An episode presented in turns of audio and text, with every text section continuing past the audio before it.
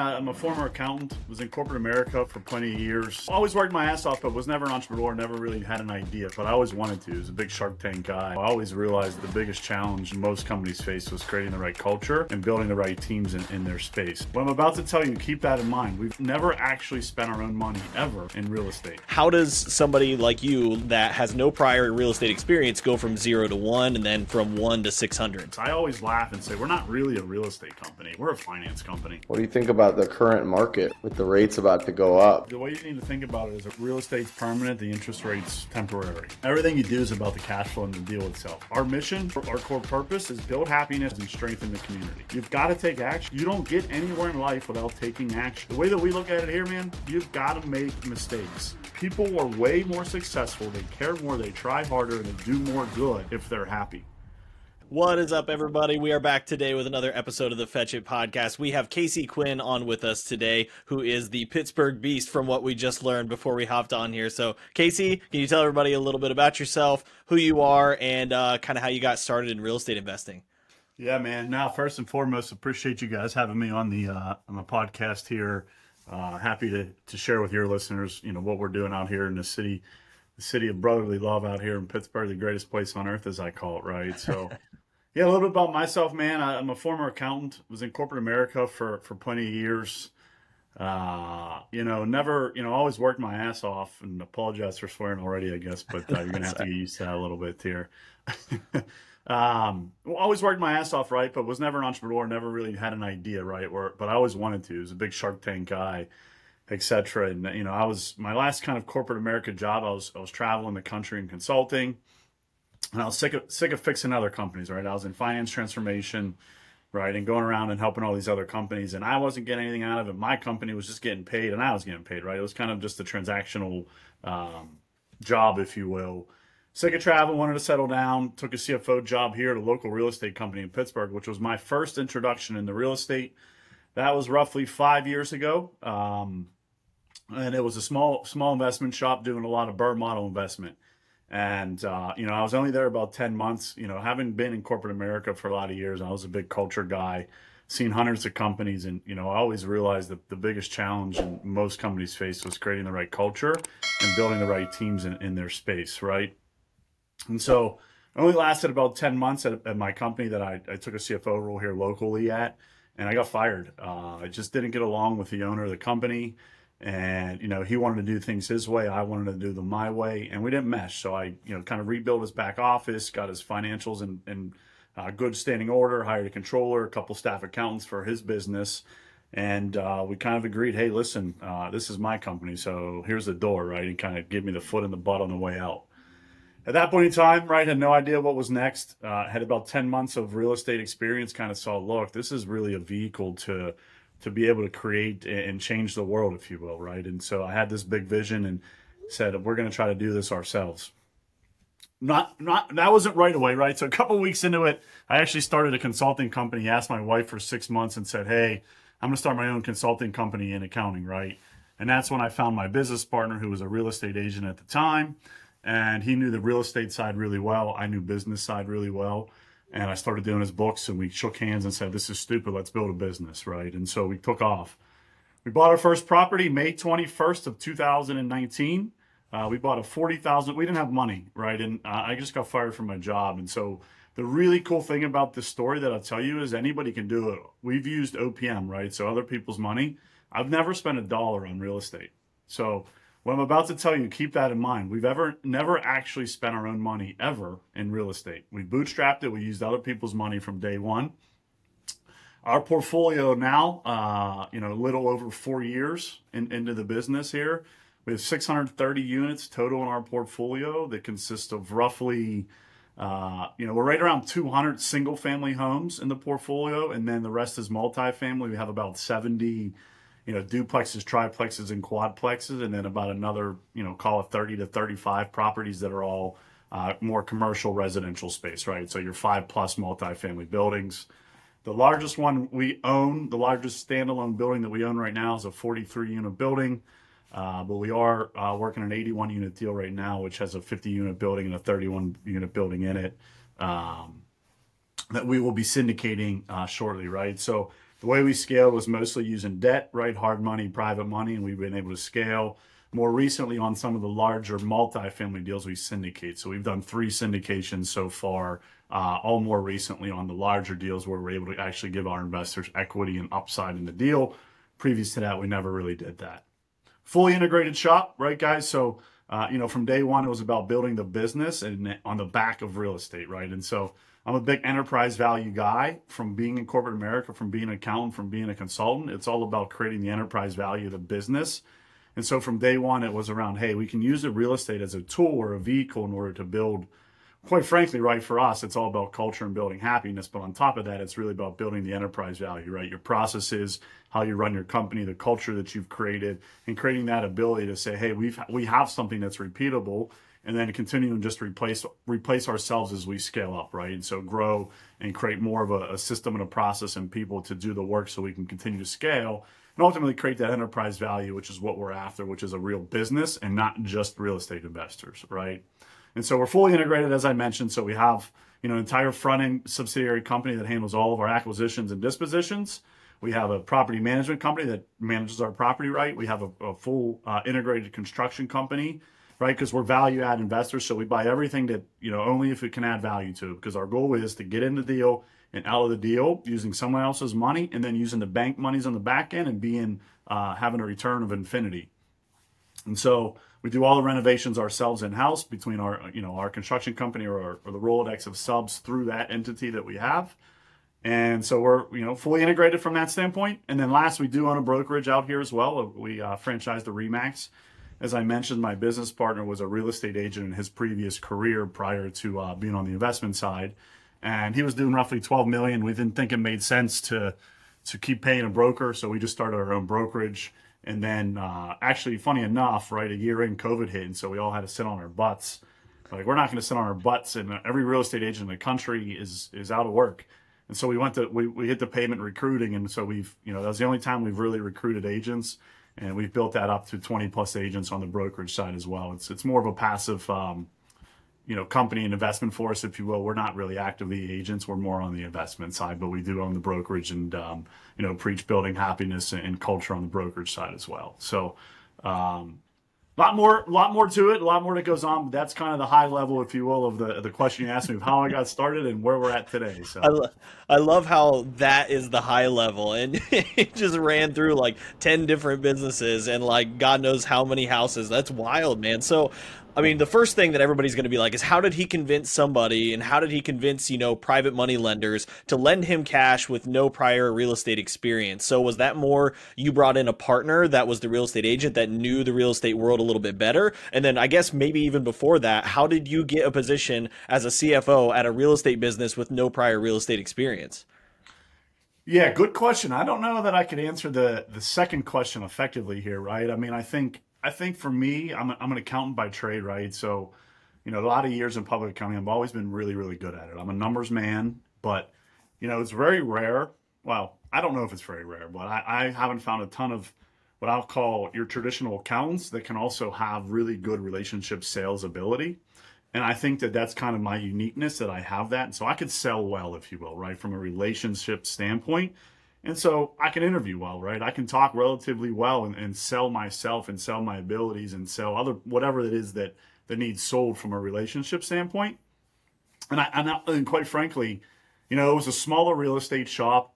You know, I had 10 plus years of public accounting experience. I've all the way from, you know, Fortune 500 companies publicly traded, you know, down to, to startups, to, to airplane manufacturing companies and ton of experience there, right? And you know, this company was looking for a CFO, but a smaller company. And I, I, took a massive pay cut to take the job in the first place, which is why, right, when I went into the entrepreneurship board and we created our own company, it was even even scarier. I mean, we went, you know, my wife and I, we were engaged at the time, but you know, we were getting married when all this went down, and we were we struggled, man. I didn't have health care for over a year.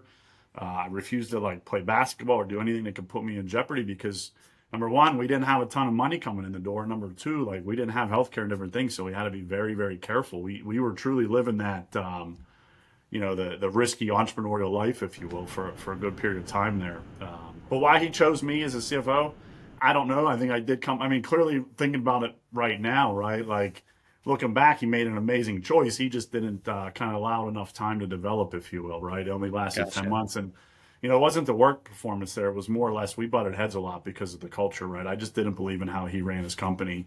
You know, it, it just didn't align with my core values, City Life's core values, if you will, and how we how we run our business and how we treat people. Uh, right. So I, I, So- I don't I don't know the answer ultimately to how Uh, he that's okay. I'm, I'm more interested in the first question, anyways. Where I was like, how? Yeah, how did how did Yeah. you guys then go from what was the the uh, zero to one point for you guys? Because there's a lot of people out there that are trying to do zero to one, and they hear you know 600 some doors, and they're like, oh, okay, this guy's you know way beyond what I could even try to worry about, and then stop listening. But really, like, how does somebody like you that has no prior real estate experience go from zero to one, and then from one to 600? Yeah, I think it's a combination. It's certainly a little bit of my business partner, right? Because at the time he was starting to try to figure out how to invest uh, as an agent, right? Agent turned figuring out how to invest a little bit. So he had a couple connections in the industry. And when I came to him and we, you know, I started handling his bookkeeping for him. That's how it originally started. And then a couple weeks in, we're like, this is crazy, right? So he had some relationships in the industry, and I knew accounting really, really well, right? So I knew how to put the package, the deal together to be able to show it and say, hey, this is why your money's safe, right? And so our very first deal, you know, like I said, we bought a forty thousand dollars single family home. We were able to borrow hard money on it, so we had a couple. We scrounged around a couple bucks together, right, to kind of pay our closing costs because he funded one hundred percent of the acquisition the reason he was able to do that and willing to do that for us was number one, I had already started the, the relationships on the back end with banks to be able to finance out, and I, you know, had that open and honest dialogue and discussions early on with the hard money lenders. Um, and number two, we were able to prove that the value of the property was actually a lot more than forty thousand dollars, right? So we said, hey, look, here's comps in the area, here's why it's worth more. This is all we're asking for. And oh, by the way, this was actually a rented a rented property, right? So we're like, hey, look, there's a property worth like eighty grand. It's bringing in eleven hundred dollars a month already, and we're buying it for forty grand, right? And so we created that ability to kind of have the relationship sales of why it was safe, why it was a safe uh, investment to, to lend your money to us. And we would do that, and then we were able to get cash out on the back end, right? And then it was just rinse and repeat quickly, right? Create the relationships, really scrounge together um, opportunities, right? And we knew from day one it was all about scaling. We had to create scale in order to to de-risk ourselves as fast as possible. Early on, it was difficult, man. It was um, it was a lot of you have to really understand the numbers. You have to know where your risk at and what the future is going to look like as far as uh, ability to get out of those deals or not, right? And then and then knowing exactly where every single dollar you have actually is, right? And so the moment you're doing more than one deal, what money's in different deals, you know what. I I don't recommend this to anybody, but you know, early on, we definitely don't do it anymore. But early on, we had to take certain risks, and so, you know, we might do three deals or have three deals on the table where we're saying, "Hey, look, this is a forty-five thousand dollar renovation project, right? And total is going to be forty-five. But let's think about how we can kind of say, hey, maybe demo is going to cost us fifteen grand, right? And demo really is only going to cost us five grand.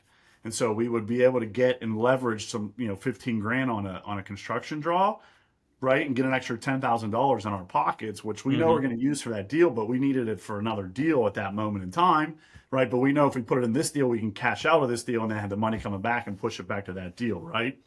Extremely risky, but the theory that we had early on was like, we don't have anything else anyways. What's the matter? Like we're building from zero and from scratch, and so like screw it, right? Who cares? Yeah. right? So we would do things like that very early on. But the really cool tr- thing that I would tell you is, for I, I don't recommend it to people that aren't incredibly good at accounting, right? I had at this point 12 years of accounting experience, right? I worked at a big four national accounting firm, one of the best in the world in accounting, and so I really had the ability to know where those dollars were and then been able to kind of maneuver it as we needed, right? That's one big thing. And then the other big thing is we just paid. you know, our cost of capital for the year one was up in the mid 20s to 30s on every single deal we did, right? And so, you know, you have people all the time talking about rate and how important rate is. And I don't disagree. Rate's really important. We've been able to really beat that down over the years. But for us early on, like, we didn't care. You know, we didn't care. Whatever money we could get our hands on, you could have told me it, it's going to cost you an arm and a leg. I probably at the time would have said, sure, here's my arm and here's my leg, right? As long as you give them back.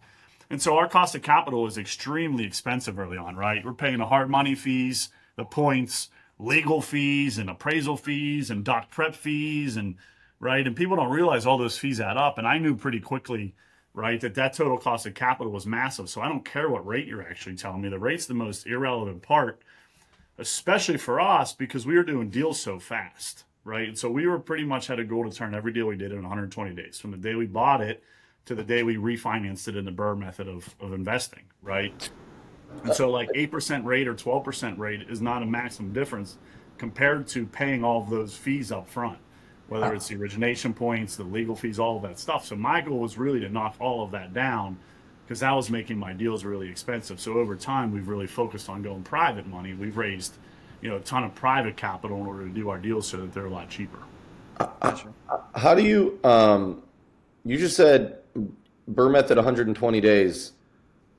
Can you break that down into teeny tiny parts for for people that that you know because you know everybody knows the BiggerPockets book, the the BRRRR method book. I've read it. A lot of people have read it. You know, David's read it. Um, there's a lot of stuff in that book about like picking contractors and setting up your contracts the right way and you know late fees and early and, and early uh, they finish early bonuses and all this theoretical stuff that may or may not work in the real world. How the hell do you how the hell do you turn a deal around in 120 days reliably? As somebody who's doing a development right now and managing contractors remotely i can tell you how much fun i'm having can you tell how sarcastic I am? So maybe talk, t- maybe break down your, your process a little bit into tiny parts. Yeah. So I'll tell you this, right? For us, it was all about control. So we had to control the situation. Everything that we did, it was all about whatever way we could possibly influence anything we could possibly influence. We've got to figure out a way to do that, right? And for us, first and foremost, cost of capital was the most expensive thing we did. People always look at these deals and right? The, the simple answer is always like budget an extra 20% on construction, right? Or whatever else, you know, and think mostly about a construction side. While it's majorly important, to us, cost of capital was by far and continues to be the most important piece to all of this. I always laugh and say, we're not really a real estate company, we're a finance company. It's really all we are at the end of the day, right? We're just using real estate as our vehicle to do that. Now we're a real estate company, obviously, right? But it's you know it's arguably we're somewhat of a finance company too. Um, and so we knew the cost of every single day. Like for instance, I knew early on the cost of every single day of deal that we had was like sixty-two dollars. Hmm. And so every day I sat there, it's sixty-two dollars, right? And so that adds up quickly, right? So if you go from a four-month project to an eight-month project, if you take sixty some dollars a day, right? You know the difference in an HVAC, you know, of three grand or 2800 or 3200 right? It's irrelevant compared to the cost of capital every single day right? And so i always hear these people talking about oh i couldn't get an hvac system and i you know i had it at whatever price and i waited an extra month to get it at this price. And it's like you know you don't realize how much you're wasting. But anyways so, to take a step back right really it was control our, so we created a construction company right away right? And so we controlled our labor. That was the key and so we can control exactly when we start every job that we do, and we're not relying on vendors, if you will, right? And so we, we created a construction company. We brought W 2 employees in house right away. And so we were able to control our contractors immediately to be able to fix the projects and, or direct them to other projects if needed on the drop of a dime, right? Where you can't call a vendor and they're there the next day. They're not reliable. But our guys were reliable because they were our guys. Right. And so can I ask just a question on that? I want to dig into the, the weeds to make this relatable to the zero to one guys. Yeah. When when you say you start a construction company, you've already accomplished so much. So to the people that have never done that before, that sounds like whoa. How would I even do that? If I want to replicate Casey's model, I'm inspired by Casey. I'm a, maybe they're also a Midwest guy listening or gal. Like what would you even do to, to replicate that in maybe Cleveland or Columbus or Cincinnati or Indianapolis or whatever? Like, what kind of person do you look for? Maybe works for another shop and you're like, hey, what's up? You know, I like the Pacers, you like the Pacers. Like, you know, what, what, what, are, the, what are the skills? Because there are a lot of people that are going to watch this. They're going to say, "Damn, that Casey dude, he's uh, he's very relatable. I want to be like that." But what what is the what's the one thing they can build off of and then get to the next stool and the next stool? Or maybe yeah, a better, better question like who was the first hire maybe? Like who was who was the first person that after it was you guys you were like okay we need to start integrating you know like for like you know internally who was the first hire maybe? Yeah i think early on well, let me answer it a little bit abstractly, then I'll actually get into what literally happened for us because I think what literally happened for us is a little bit different. Generally speaking, what I would tell you though is when you're thinking about that first employee hire, like how do I go do my first job and, and hire a vendor, right? Most of the time, you're probably going to contract it out. But you find someone you know, like, and trust, right, through the network in whatever neighborhood, whatever communities that you're in, especially with social media today and, and Facebook and all the Facebook groups and different things that are out there. Like, you can pretty much kind of tell who's reliable and who's not. So don't take whims on someone random to save a couple bucks spend the right correct amount of money in order to do the job right by having trust in whoever's going to do it. If you're able to find a, a, an off an offshoot person or two, right? You know, tap into your own personal network. Like we all know somebody that's in construction or wants to be needs a job, right? Or is handy, if you will, right? And if they're looking for an opportunity for side work or whatever that is, like give them an opportunity if you know, like, and trust them. It's all about culture here at City Life that's everything to us. And so immediately we were always looking to find the right people, and then we would overpay them, right? You know, we continue. It's all about investing. We don't believe you know pay is a cost; it's an investment in our people, and we felt that way from day one. So we would always pay people, you know, more than we could afford, quite frankly, early on, knowing that we would reap the return of the deal itself down the line. And so that's a little bit more abstract. What we were able to do here at City Life was it's actually funny, right? Be, be, because my partner was an agent for five years, right, and he mm. represented so many clients, he had met a lot of different contractors, you know, that are out there, and so he had a couple guys that were starting to do some work for him, all 1099, right? Uh, some really small, kind of crafty, paid a lot of cash early on, right? Type people. And then the other cool thing was, again, because of the culture was so bad where I was, there was a lot of contractors that we had kicked out the door in my 10 months there well, the person that I am, the type of, you know, guy that I am, like while I was there for those 10 months, guess where I was, man? I was out on the field a lot of times building relationships with everybody that I worked with. Just because I was a CFO and I was in the back office staring at numbers and trying to fix the books and records doesn't mean that I was too good to be out in the field meeting a lot of the guys, getting to know them a little bit, right? And so what happened was when we kicked everybody, when whenever, you know, I got fired and was like, look, I don't know how I'm going to make any more money. I had a house that I lived in at the time that I had bought through my job, right? And I, me and my wife had moved. And so I'm like, well, I don't know how I'm going to make money. So I'm going to sell my house. Well, we had kicked out like four or five guys from the old company that I was at. And they were good dudes. Just, again, culturally hated where they were at. And so either they left or fought and got fired, whatever. So I immediately called those guys like, hey, I'm not there anymore. But I've got this house. I've got to sell it because I don't have money. You guys want to do the work. Yeah, right. So while they're there, right? They're working on that house. All of a sudden, what happened was we kind of created this company and said, we're going to scale. I said, hey, guys, we're going to have a lot of work for you. Bear with me here. Boom, we did the next house. We moved those guys there. Still was 1099s, right? I was paying cash on the side, right, to, to get a good deal. And then all of a sudden, we're like, boom, hey, we know we're going. We figured out the buy side, right? And we want to move extremely quick. And so, hey, let's bring these guys on as full time W 2s. Let's start a separate construction company, get our contractor's license hire these guys, right? Pro- guarantee them job. That was the biggest risk for us. Was like, you know, we, we went out on a limb and said, hey, look, no matter what, if we don't have the work for you, we'll pay you anyways. And we didn't we didn't have money, right? We we talked about this, and so it was. We really had to have faith that we would find the deals and we'd be able to refinance the deals on the back end and create the capital to continue to do these deals or get draw schedules right from the from our hard money lenders to be able to use that to pay them and so we basically promised them 40 hours a week and said, go do side work at the same time. We don't care if you want to make extra money, but also you're looking to buy a house and grow your life and grow your career. So we'll bring you on as W 2s. We'll pay you 40 hours a week. You've created real income. You're creating uh, legitimate tax based income for yourself.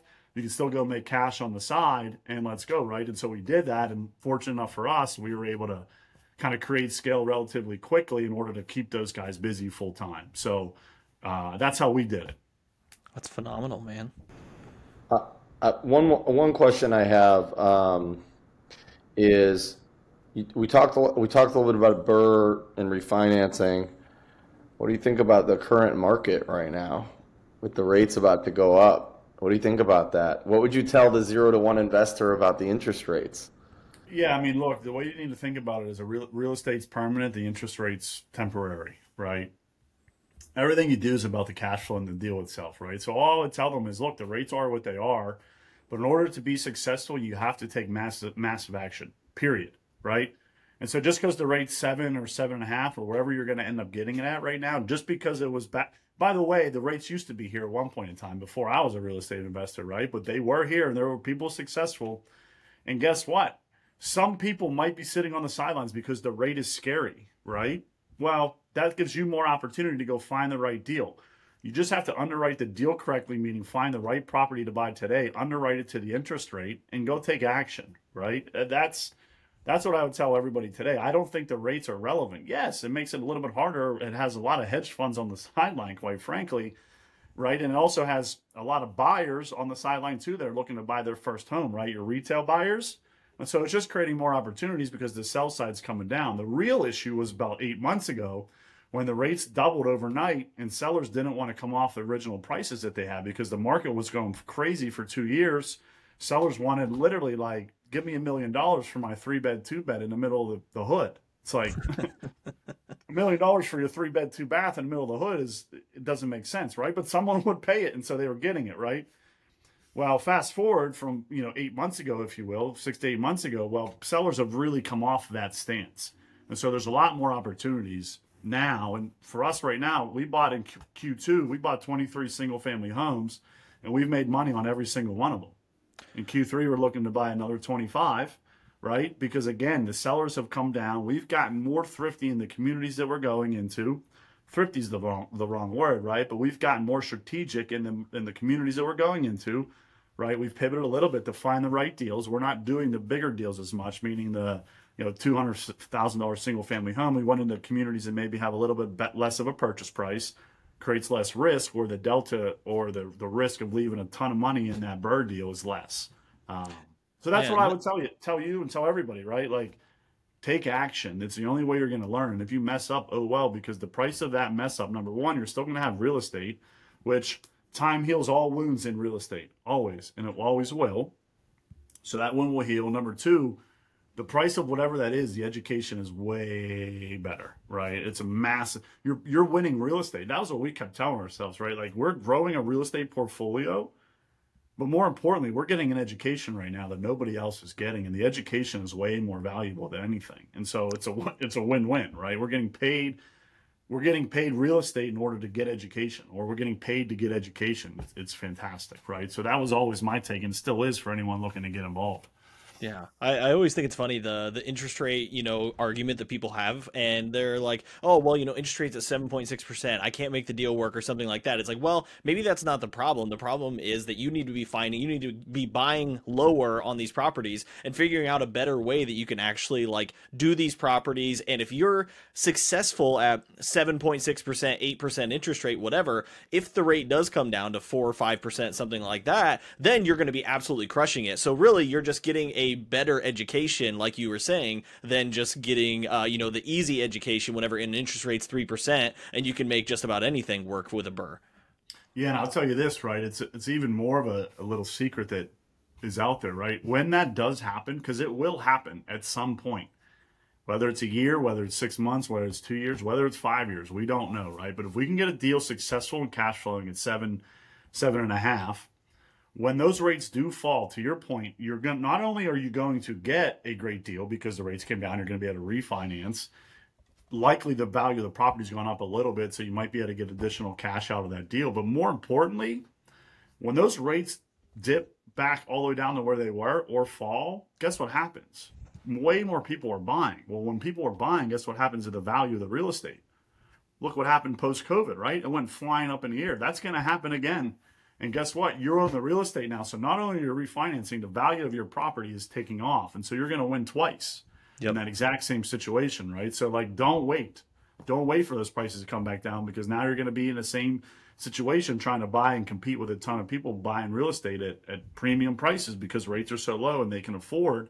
They have way more buying power because, again, they, the rates are lower, their, their monthly payments way less, and therefore they'll buy more especially the retail the retail clients right people looking yeah. to buy to buy homes to you know first time home buyers if you will Yeah, Yoni, do you do you remember the number? Uh, we interviewed Christian. He's David Greene's uh, partner at the One Brokerage. He was one of our earlier on podcasts, and I think that he said that the, with with the One Brokerage, with people that are like actively, um, they've already been pre-qualified, they're already ready to go. Like they've checked their bank accounts, they've checked everything. I believe it was like 180 million dollars that just their brokerage has of like buying power sitting on the sidelines right now of people saying, "I just want to wait until interest rates come down a little bit." So if you think about just that, just that brokerage has 180 million sitting on the sidelines for down payments for properties. I mean, that's wild. And so you you think about the entire country, it's going to like you said when interest rates come down, even if they come down just, you know, slightly, like let's say it drops a point, I think people are going to be jumping in like crazy.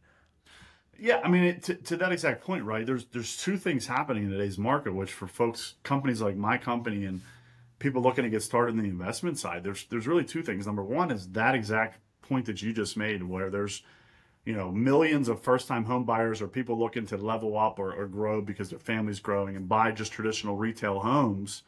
Many, many, many of them are sitting on the sidelines from an affordability perspective, right? This millions, millions, right, of people that you know might have been able to buy a two thousand dollar house. Well, now they can only buy a hundred thousand dollar house, and so they're just waiting, right? So you lose all of those folks. And then on top of that, most of your hedge funds, right? Most of your institutional investors, your, your big players out there are all also continuing to sit on the sidelines until rates stabilize. Mm-hmm. so you have two massive buyers not not in the marketplace right now, right? So obviously when when demand falls, prices are going to fall, right? And so not only that, there's such a more opportunity for us to get in and find these deals because we're not competing with anybody. Yeah. Right. So even more than anything, now is the right time. Those rates, the higher they go, the more we should be diving in. We just got to sharpen the pencil and find the right deals. That's yeah. all there is to it, right? And people are scared to do that, right? Yeah. Two things really detri- two things that are detrimental to everybody when it comes to real estate investing and anything in life. One is fear, and two is ego. If every day we can wake up and eliminate our fears and check our egos, man, the sky's the limit. Love that. So, so um, we know a little bit about your business, your strategy. I, I, I, still have some more business questions, but you, you, you said you said the, the, the million dollar word, so I have to go in that direction. Ego is the enemy. That's the name of a book, um, very famous book. Um, you've accomplished quite a bit, and a lot of people are trying to ch- chase after what you're doing. Uh, any eh, wherever they're located, uh, you know, not Pittsburgh, but you know, likely all, all over the, the country. And um, how do you stay, uh, keep your feet to the ground, and how do you stay kind, and how do you stay open minded, and how do you not shut people down that maybe are not where you're at? I, I'm sure you surround yourself by people that, that are at your level or above you, but how do you keep your ego on the bookshelf? Yeah, that's a good question. Uh, number one, I'll tell you this: some days it doesn't seem real, right? So there's a massive uh, imposter syndrome that that lurks for me and probably everybody at the end of the day, and um, that's still real, right? And I've got to kind of punch that down often. So I, I, would start there. But number two for me is is core values, and you know I came from nothing, and you know I'm going to leave with nothing, and so the more I can create for other people, the more that I'm going to create for myself. I think those two things combined again with living our core values. And so we're extremely clear at City Life on a couple things. One, our mission, two, our vision, and three, our core values. We live those every day. And we always laugh around here because, you know, everybody says that. Every corporate company says that. Everybody has a plaster on a wall, but like it's such a disconnect most of the time between right the employees and whatever the hell it is that the company is trying to say. Like company meaning who is the company? Well, the employees the family, right? Everybody comes to work every day. That's who the company is. And so that's what matters the most to us. And so it's very clear, right? Our mission, our core, our core purpose is build happiness, transform lives, and strengthen the community. And so everything we do, everything that I do is to try to be in line with that exact statement. If we're not doing that, then we're not doing it right. And so we need to pivot and change. And so we've made mistakes for sure, but let's get back to the purpose of why we're here. That is our core purpose. And so we should always be doing that. Our vision is simply, right? It's tied back to real estate. We want to have to be the largest residential real estate investor based out of Pittsburgh, and we want to have a billion dollars in assets under management by 2030. So that's what we're after. Anything that's not focused on that, like get it away from us. We're not interested. The, between the, our purpose and our vision, that's what we're doing. And how we live our lives is, is, is how we go about doing that, right? So we have four core values in our company We live and breathe by this. We hire by it. We run our meetings by it. Everything that we do is based on core values. And I can promise you, there's been people in this organization that are no longer here, and they were our rock star talent, but they didn't fit the culture, and so they had to go. I mean, I've had conversations with people that I fired them on the spot, and they were crying, but they were our biggest producer. They were our sales. They were bringing the dollars, but I didn't care. It doesn't matter. Our four core values are simple too, and we live by them. Let's go. That's core value number one. You've got to take action. You don't get anywhere in life without taking action, period. The best part about it is you get such a massive education for all the action that you take. The way that we look at it here, man, you've got to make mistakes. You do not take action if you don't have mistakes. So our number two core value is extreme ownership. Own them. When you make the mistakes, just own them and get better. It's all about, you know, future focused and, and, and owning. When we make mistakes, we own them. When we do great, let's high five. Let's own it. Like we did great, man. We've got an $85 million portfolio in four years. This is amazing. Let's own the shit out of that because it's awesome, right? So own everything that we do, own our actions. The third, core value, right? The red sweater, Mr. Rogers. And you guys probably, have you, ever heard of Mr. Rogers? Oh, of course. Yeah, right. So he's from Pittsburgh and he's a Pittsburgh native. And so the red sweater is a tribute to him. All that is is like be a good person, positive, good, happy person. And we I always say like if you got to come to work today and you're not happy because you woke up on woke up on the wrong side of the bed, like just don't come. Like it's okay. Like there's no rules around having to come in city life if you're in a bad do not bring negativity into the company. Period. That's it. There's no negativity allowed because nobody wants to be around negative people. Positivity all day, create smiles all day, every day, right? And then the last one's simple. We've got your back, right? So we've got to take care of each other. We've got to be in this together. It's about all of us combined. One plus one is absolutely greater than two when we're moving forward and trying to build a billion dollar real estate portfolio. And so we've got to have each other's back no matter what. And so those are our four core values, and that's what we live by, right? And so if we're not, get out. We don't want you around. Every meeting, we start with our core values. We hire, we have programs that we assess people based on it when they're not performing, right? we i mean we run you guys probably heard of eos i'm sure you've heard of yep. people that run on that. We do run on eos and but again we we evaluate people based on their core values. Like are they living our core values? And the answer is no. Guess what? We're having a one-on-one sit down and we're going to discuss you not living our core values in your everyday life and thus either you need to change that or you need to get out right? And so um, that's how we do it that's how we you know we live that's how we scale that's how we're building our company that's how we kind of get rid of imposter syndrome try to check egos at the door, eliminate fear, right? Because fear is just, uh, you know, mostly fears of the unknown. And so you've got to take action. The only way you know something is by doing it. It's the only way, right? Whether it's getting education, you better be reading, right? Well, we read too much. You've got to go take action and do something. So always be taking action every day, getting to the whatever your goal is, start with that end in mind and work towards it massively every day. So that's that's kind of how we do it. This is phenomenal, man. Like I, I think this is probably the the yeah, agreed. This is probably the most in depth we've ever gone with somebody on like their actual company and like how they run the day to day of things. And I, I can say with confidence after that pep speech, I'm ready to move to Pittsburgh and go work for City Life, dude, because that Let's was go, phenomenal. yeah, man. I appreciate that. Let's go. But listen, it's not it's not just me. It's not it's not um, you know we're we're after something greater than ourselves. You know, we're after building happiness, right, and transforming lives. And it's we're not brain surgeons, right? So let's have fun doing it, man. Like if we can have fun together. Like I always say, people like if you have Sunday scaries, which was so prevalent, like in the corporate world, right? Everybody has Sunday scaries. Nobody wants to go to work on Monday. Like the moment you ever have Sunday scaries at City Life, let's have a conversation. Why do you have Sunday scaries, and how do we eliminate that here? And maybe we can't and that's okay because there's chapters in everybody's lives.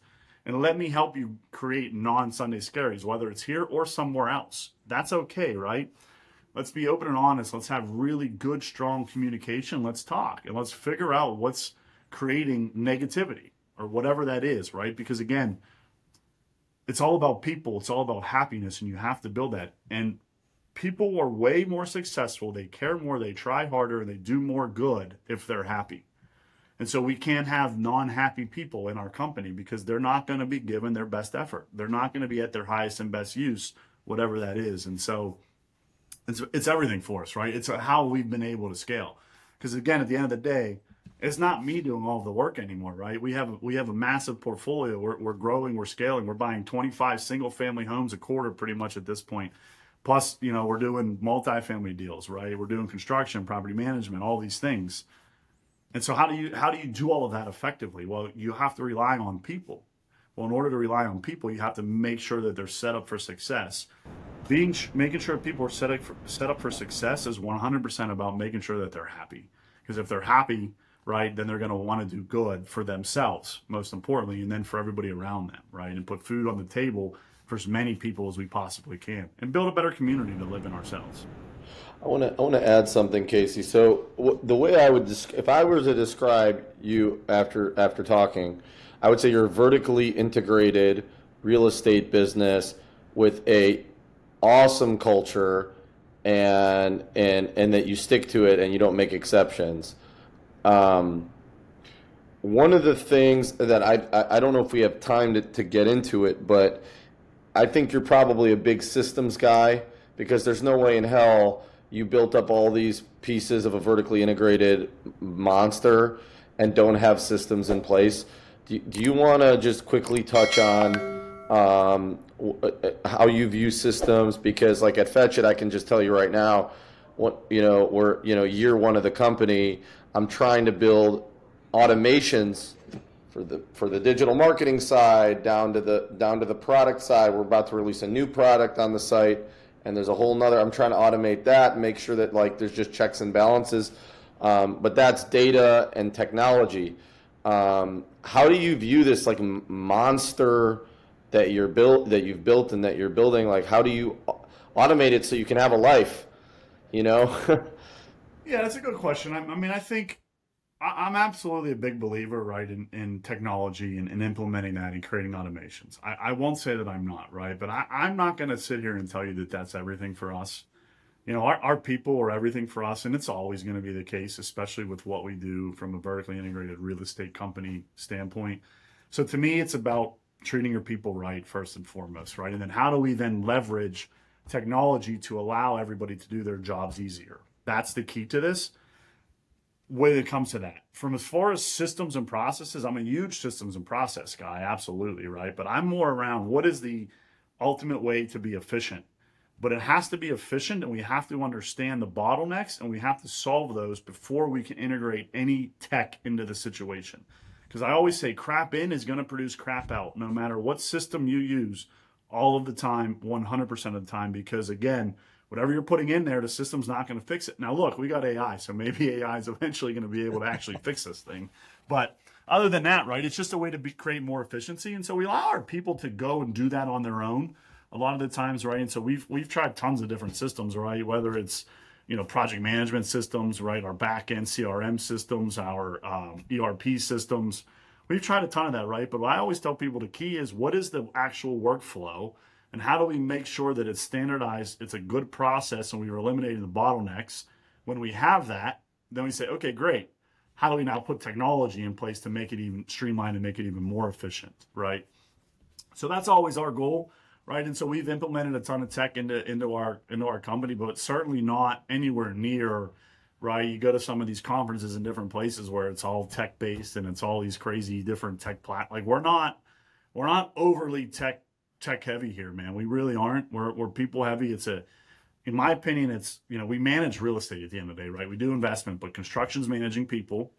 Property management's absolutely managing people and managing tenants. And then finding deals and negotiating deals is also people based. So it's an incredible people based industry, no matter how much tech, right? You got all these wholesalers out there saying, I'm integrating all this tech and I don't even have to have a conversation. I'm getting 26 deals.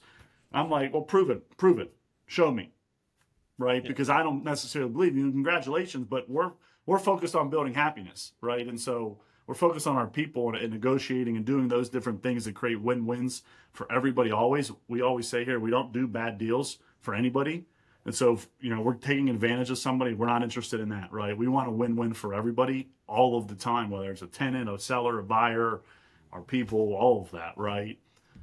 Tech helps, but you know, we're not overly tech heavy by any means. And, you know, we're looking at different ways to get more efficient when it comes to tech. But, you know, the route, quite frankly, we went prior to the true tech route is like virtual assistants, right? And so hiring people uh, where we're creating win-wins for them overseas as well as here, and we're using people to continue to create the infrastructure that we need from an automation and a scalability perspective. So probably not the answer you're looking for, but it's just the truth of where we're at as a company. Again, we're only uh, you know four years into this thing, and we've been scaling like crazy. So I'd I'd be lying to you if I told you like tech got us there. Like we haven't had time, right? We're just so focused on scaling and growing. Like our processes aren't perfect, and we're okay with that because you know we used to say early on, you know, run full speed with your hands wide open like this backwards, and you know whatever falls through your the finger cracks, who cares? They're not important enough to catch it, right? Whatever you're grabbing's great. Let the rest fall through. Who cares? And so.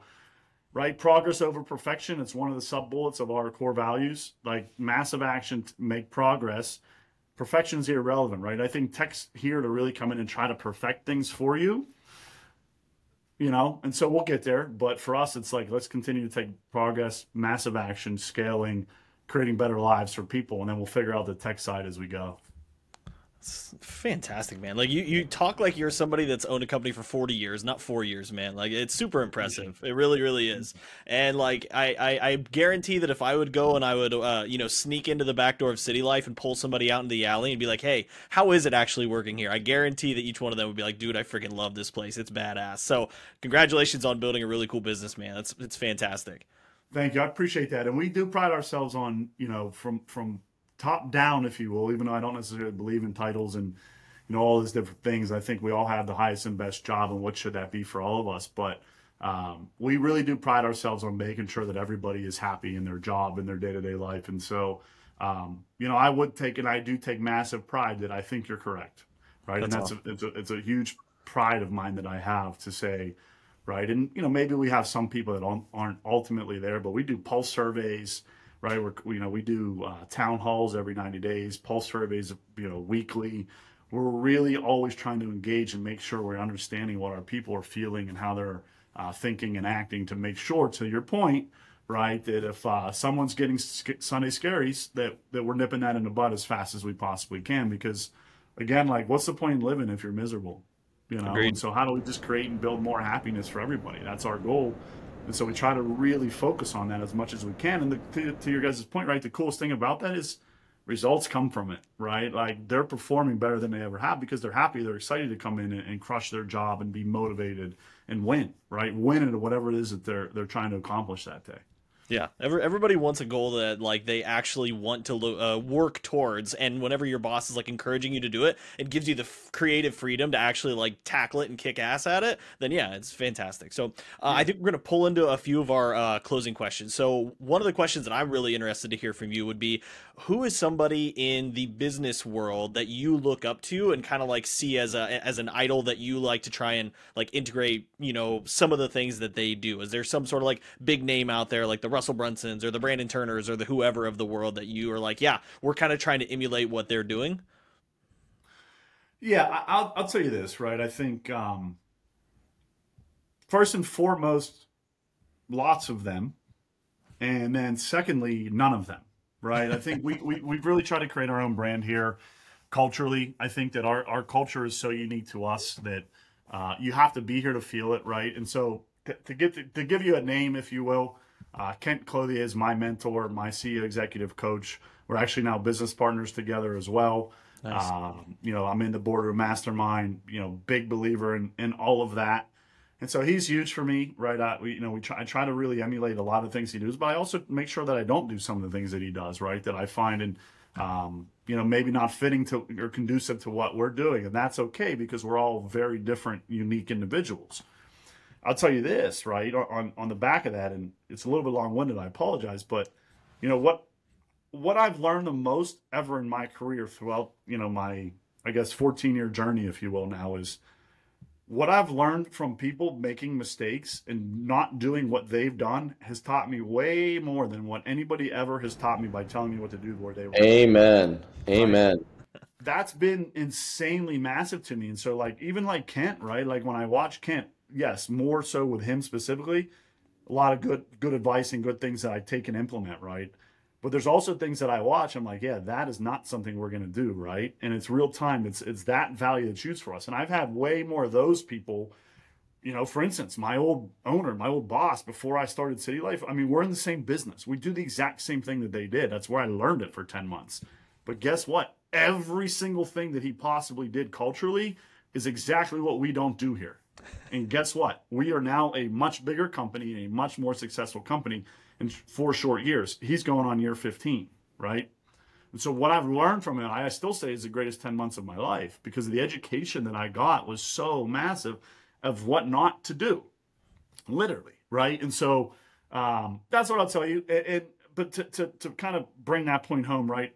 Uh, Eddie, who's a, also a, coach of mine, he's he's Kent's COO and, and partner in a lot of things.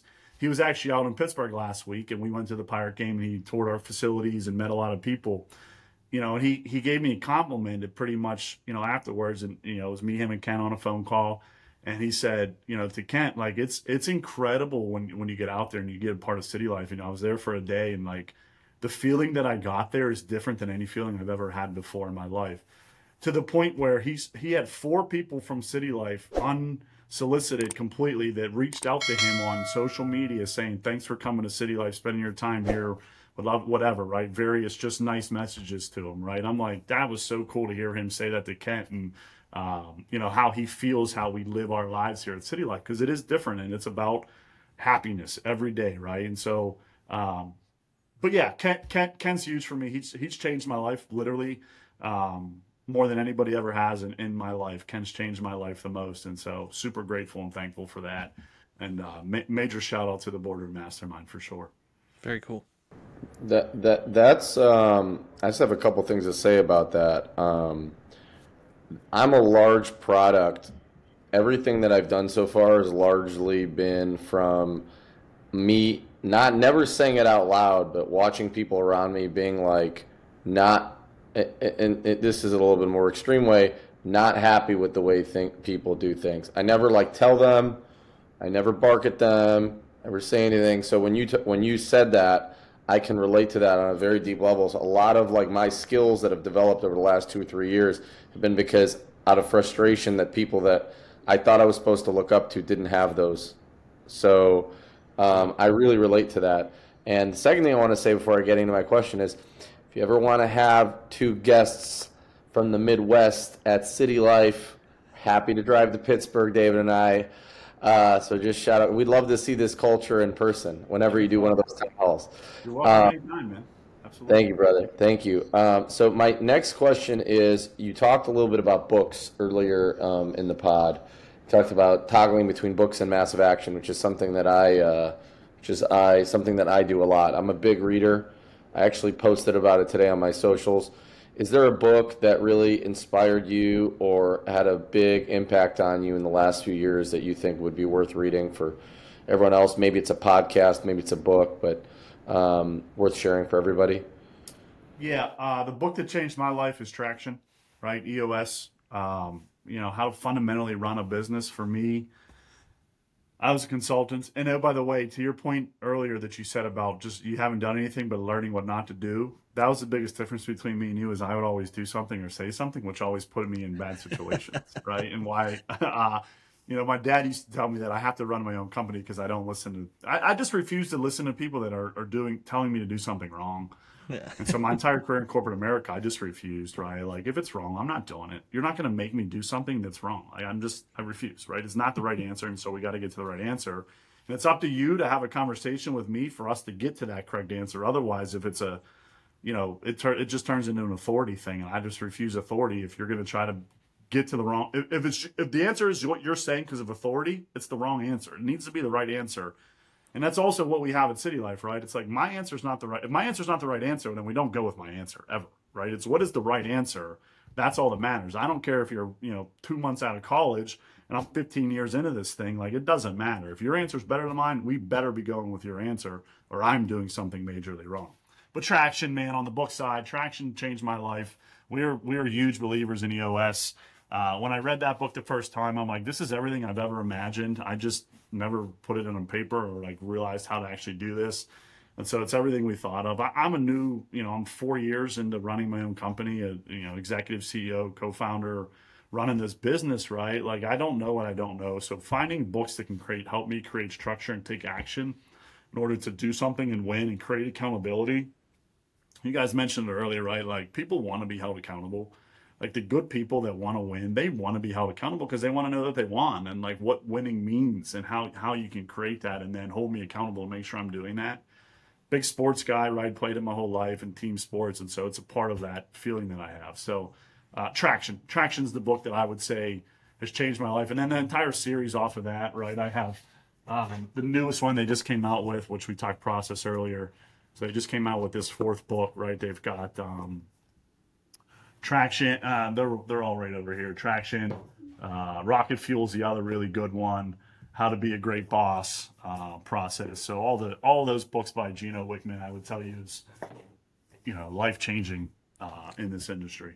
Isn't that wild that like for twenty five dollars you can get inside somebody's brain and just figure out a totally you know fantastic way of doing something for like the people that don't read it just blows my mind how it's just like they they're not willing to spend like twenty bucks and you know a few hours of their time to get inside the mind of somebody that's a genius at whatever they do like that uh, that just seems insane to me.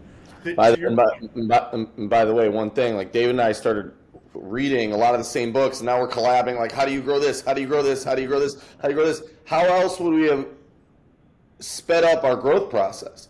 So I love that you're looking over at your bookshelf. I wish I could see it. Yeah, it's it's uh I had to change offices recently, so I just put them there, but so it's not organized. Otherwise, I'd move the camera and show you. So next next time we get on this, I'll uh beautiful. All right, so um, oh sorry. So last question then that we always ask people is uh what uh, sort of troubles or struggles are you possibly having in your business right now? And how do you think the listeners could potentially help you guys at city life out? And what's the best way for people to follow you and connect with you? Yeah biggest troubles right? So we you know we hit a glass we hit a, a ceiling if you will right months ago. And so we've we've really focused more recently on leveling up our talent here. And so we've we've really went out like so hired a brand new uh, integrator for our EOS model. Our chief operations officer is really going to kind of come in and take over the reins of running the day to day of the company, so that I can help, uh, you know, kind of move more into the true CEO role and scale the company. Uh, we recently, you know, we've really kind of revamped our entire executive level team, and so we've we hit that ceiling. We really struggled, right? The rates, the rate environment kind of hurt that, right? We were all over the place trying to create revenue everywhere we could. And, um, you know, through the help of mentors, through the help of Kent in the boardroom and, everything doing, we've got really shifted back to just core focus. Like, what is our focus? Or, again, what's our vision? A billion dollars in real estate, right? And so, why are we doing 19 other things? It makes no sense.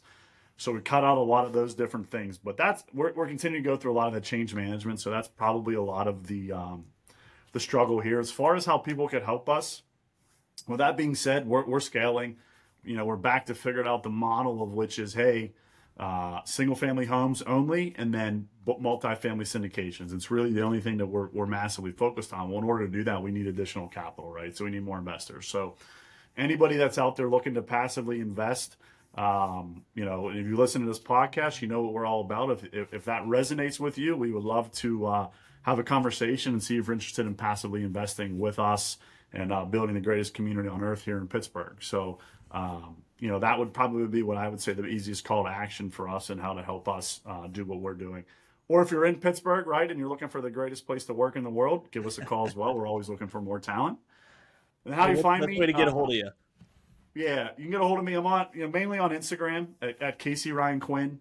Uh, we have a website, so if you'd like to, you know, get on my calendar and have a call, certainly jump on the website, CaseyRyanQuinn.com. Uh, you know, we can get get something set up there. City Life Residential is the name of our business, and so cityliferesidential.com. You can also get a hold of me and my team there. Uh, you know, we have a bunch of websites spun off of that from leasing and all that. But I, would tell you, you know, my my Instagram uh, or my my website or the company's website uh, would be the three best. We're also on Facebook and TikTok and uh, you know LinkedIn and all all of the various sources with either you know me specifically, Casey Ryan Quinn, or uh, City Life Residential is our tag for uh, for the business itself. Awesome, dude. Awesome. All right, everybody go out there, give them a follow, and if you got a big chunk of cash, uh, send it over to City Life because they seem like they're good. Hey, listen, good people doing good things. chunk of cash. I'll tell you really quick, if you don't mind. Yeah, sure. The biggest piece of education that I could ever give everybody out there is people think you need massive amounts of capital in order to invest. Take a really quick evaluate your own life, right? Whether it's you getting in on your own, but if you have a full time job and you can't right? Or you just had kids or whatever the circumstances create. You don't need a massive amount. It could be a 401k, it could be as little as 25 grand, 20 grand, 10 grand, right? You can get into a lot of different investment vehicles and strategies and find the right people with way less capital than you think. You know, many of our investors aren't who you would think they are, right? You immediately go to big, expensive doctors and all these different people. No, most of them are the average you know, me five years ago, right? Just an average dude doing an average job in an average world right? That, that are investors. So um, you know, you don't need massive amounts of capital to to get going.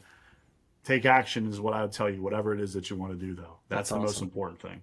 Yeah, because I mean, yeah, a lot of a lot of people think they got to have this you know massive chunk, but it's like no, most people like they invest in the stock market or invest elsewhere, like you know uh, Bitcoin or whatever. It's like no, I would rather, I would much rather invest my you know money if I had you know an extra twenty k sitting around. I was trying to figure something out to do. Do I want to put it inside the stock market right now that is very shaky, or do I want to put it with you guys where I feel much more comfortable? So much rather yeah, and, you guys. And, and most most one of the other big things people don't know is 401ks. You can invest 401ks in real estate, right, through self directed IRAs. Yes. And so so many there's there's it's one of the biggest untapped uh, you know sort of dollars, right? These these firms are managing billions of dollars of people's 401ks.